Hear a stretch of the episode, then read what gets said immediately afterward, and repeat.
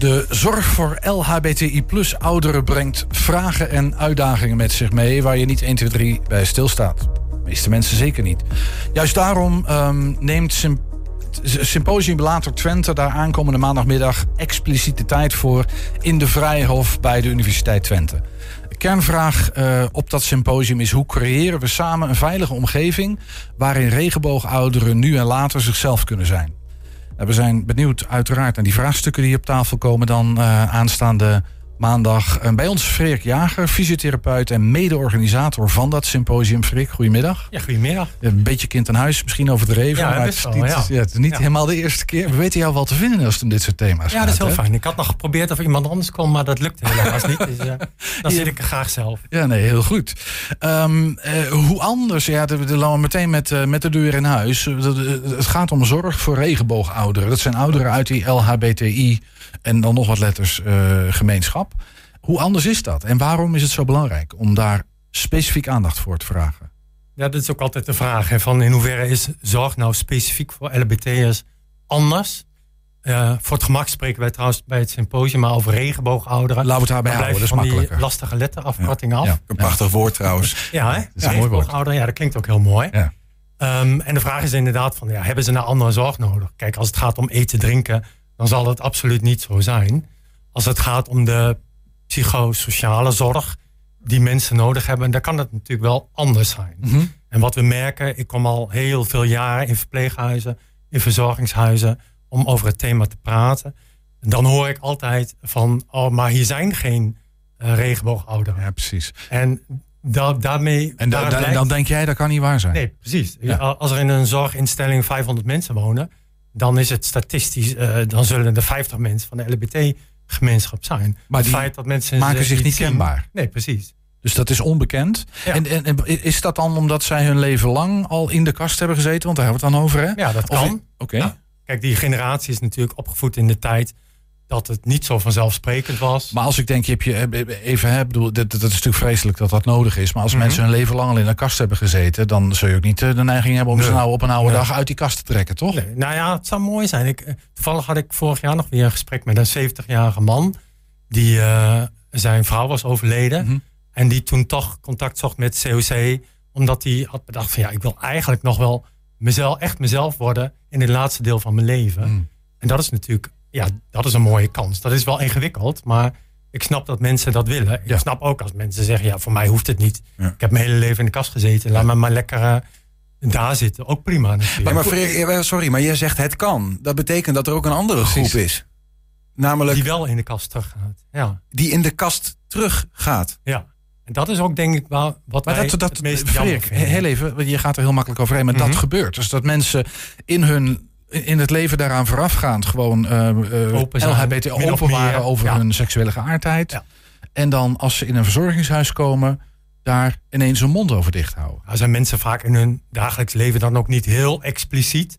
Maar je hebt natuurlijk wel mensen die min of meer uh, vrijuit leven. Maar op het moment dat ze echt afhankelijk worden van iemand anders, dat ze ook wel angstig zijn. En dat is vaak helemaal niet terecht, denk ik. Maar dat ze toch bang zijn. Ja, maar als ik nu zeg dat ik homo ben, dan word ik misschien wel minder goed behandeld. Of als ik een vriend mee naar huis neem. Of Ja. als ik. Uh, want want ja, verzorging staat dichtbij.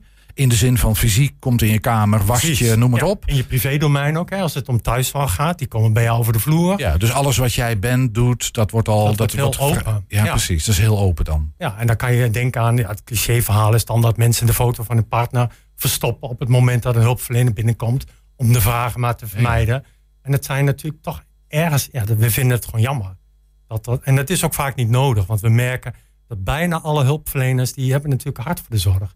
Die willen goede zorg bieden en die staan best wel open voor het feit dat iemand anders kan zijn. Alleen ze denken er vaak niet over na. En dat komt, het zijn ook vaak jonge mensen die in een andere tijd zijn opgegroeid waarin het wel makkelijk is. En, of in ieder geval makkelijk om jezelf te zijn. Mhm. Kun je nog eens een voorbeeld, want dit is, dit is een eye-opener denk ik voor veel mensen, dat dit gebeurt. Hè? Mhm. Eh, daarom doen, je het, eh, doen Ja. jullie het ook.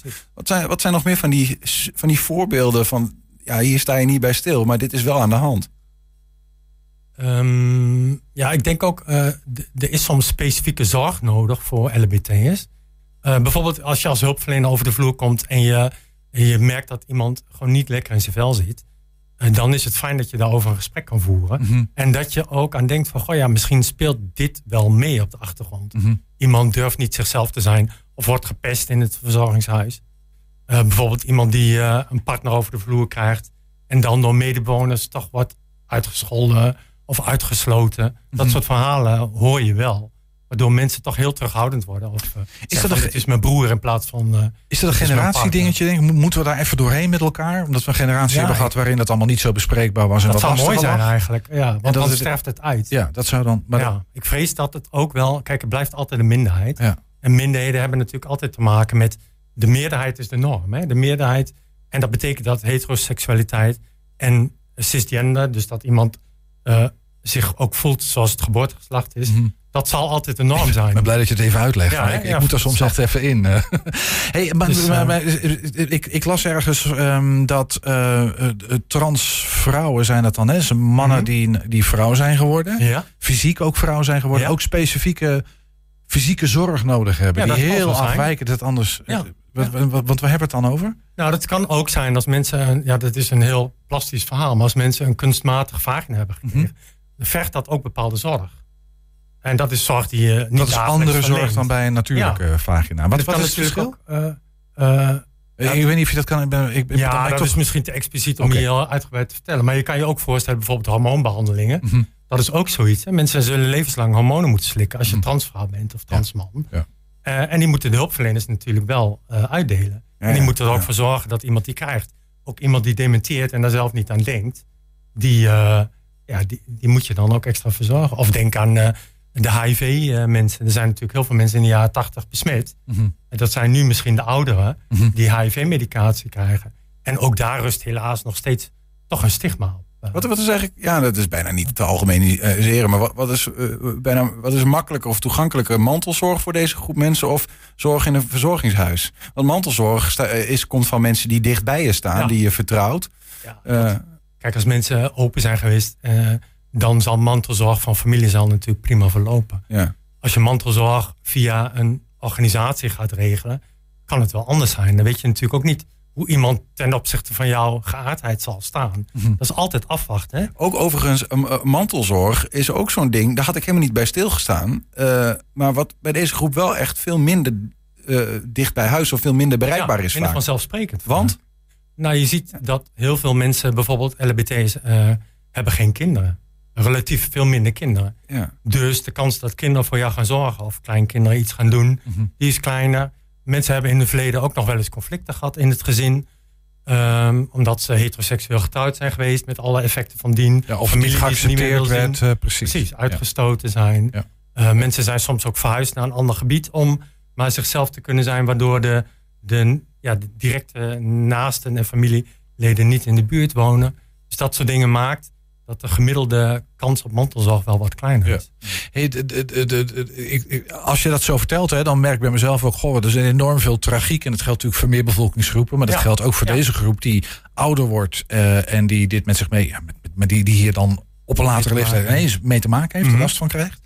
Eh, maar ik wil ook graag een beetje richting de oplossingen. Want je Ja. hebt een eh, symposium, mede-organisator, organisator. maandag. eh, Want wat kunnen we hier aan doen dan? hè? Want eh, het klinkt ook alsof er best veel aan te doen zou ja. zijn. En we Iets moeten het natuurlijk ook niet eh, overdreven dramatiseren. problematiseren. Want het gaat ook heel vaak gaan we niet doen. Want er zijn heel veel instellingen, dat merk ik altijd als ik er kom.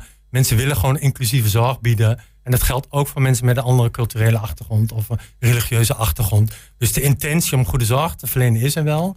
Maar soms ontbreekt het gewoon heel simpel aan de tools. Hoe maak je nou op een goede manier bespreekbaar met een oudere, waarvan je denkt, oh, misschien is het wel een homoman of een lesbovrouw. Hoe kun je dat nou bespreekbaar maken? Want het is Hoe doe jij dat? Want, want jij komt al heel lang in verzorgingshuis. Als jij nou merkt van er zit iets bij deze man of bij deze vrouw. En wat, nou, we wat, zeggen wat doe je altijd dan? van, je kunt natuurlijk als je een man ziet, kan je gewoon vragen van, eh, dat gebeurt vaak, hè, van eh, ben je getrouwd geweest, heb je kinderen?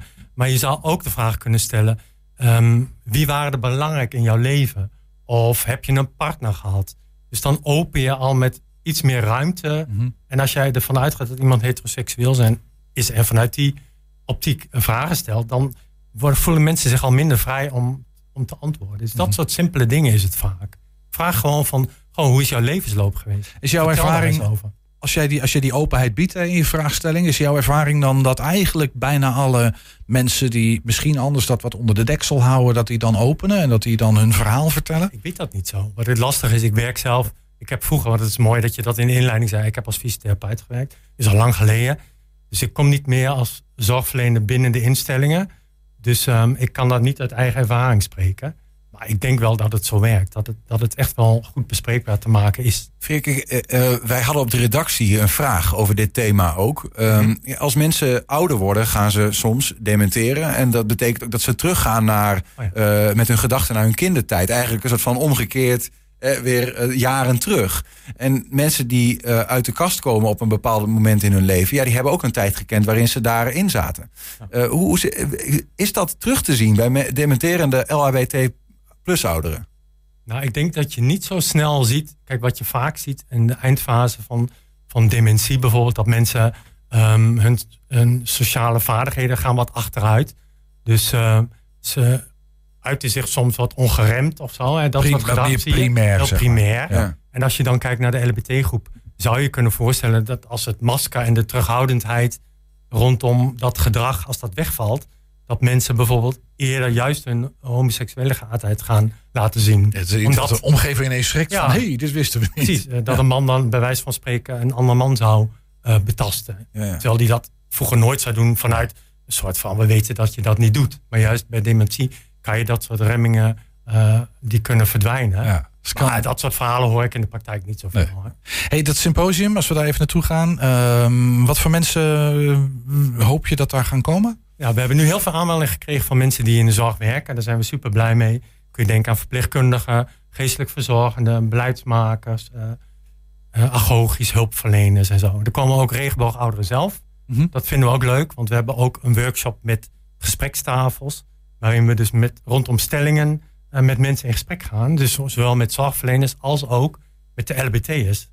Want dan kun je kijken van ja, maar wat heb jij nou als LBT-ouderen wat heb jij nou nodig? Wat verwacht je eigenlijk van de zorgverleners? Dan kan het direct contact er komen. Ja, en familieleden, mensen die daaromheen staan. Uh, ja, ze zijn welkom. Iedereen kan zich aanmelden via de website van... Noem je website even. Waar kunnen mensen zich aanmelden? Laterproject.nl Hoe? Laterproject.nl hm. Dat is een beetje een lastige term. Maar als ze googelen op het symposium uh, 2 oktober project later, dan vind je het. Laat het ook even in beeld zien op het moment dat, jij dat zegt. Dus, uh, ja, er is nog ruimte, dus mensen zijn van harte welkom. Hartstikke mooi. Aankomende maandag is dat, hè? 2 oktober van 1 tot 5 in de Vrijhof op de Universiteit Twente.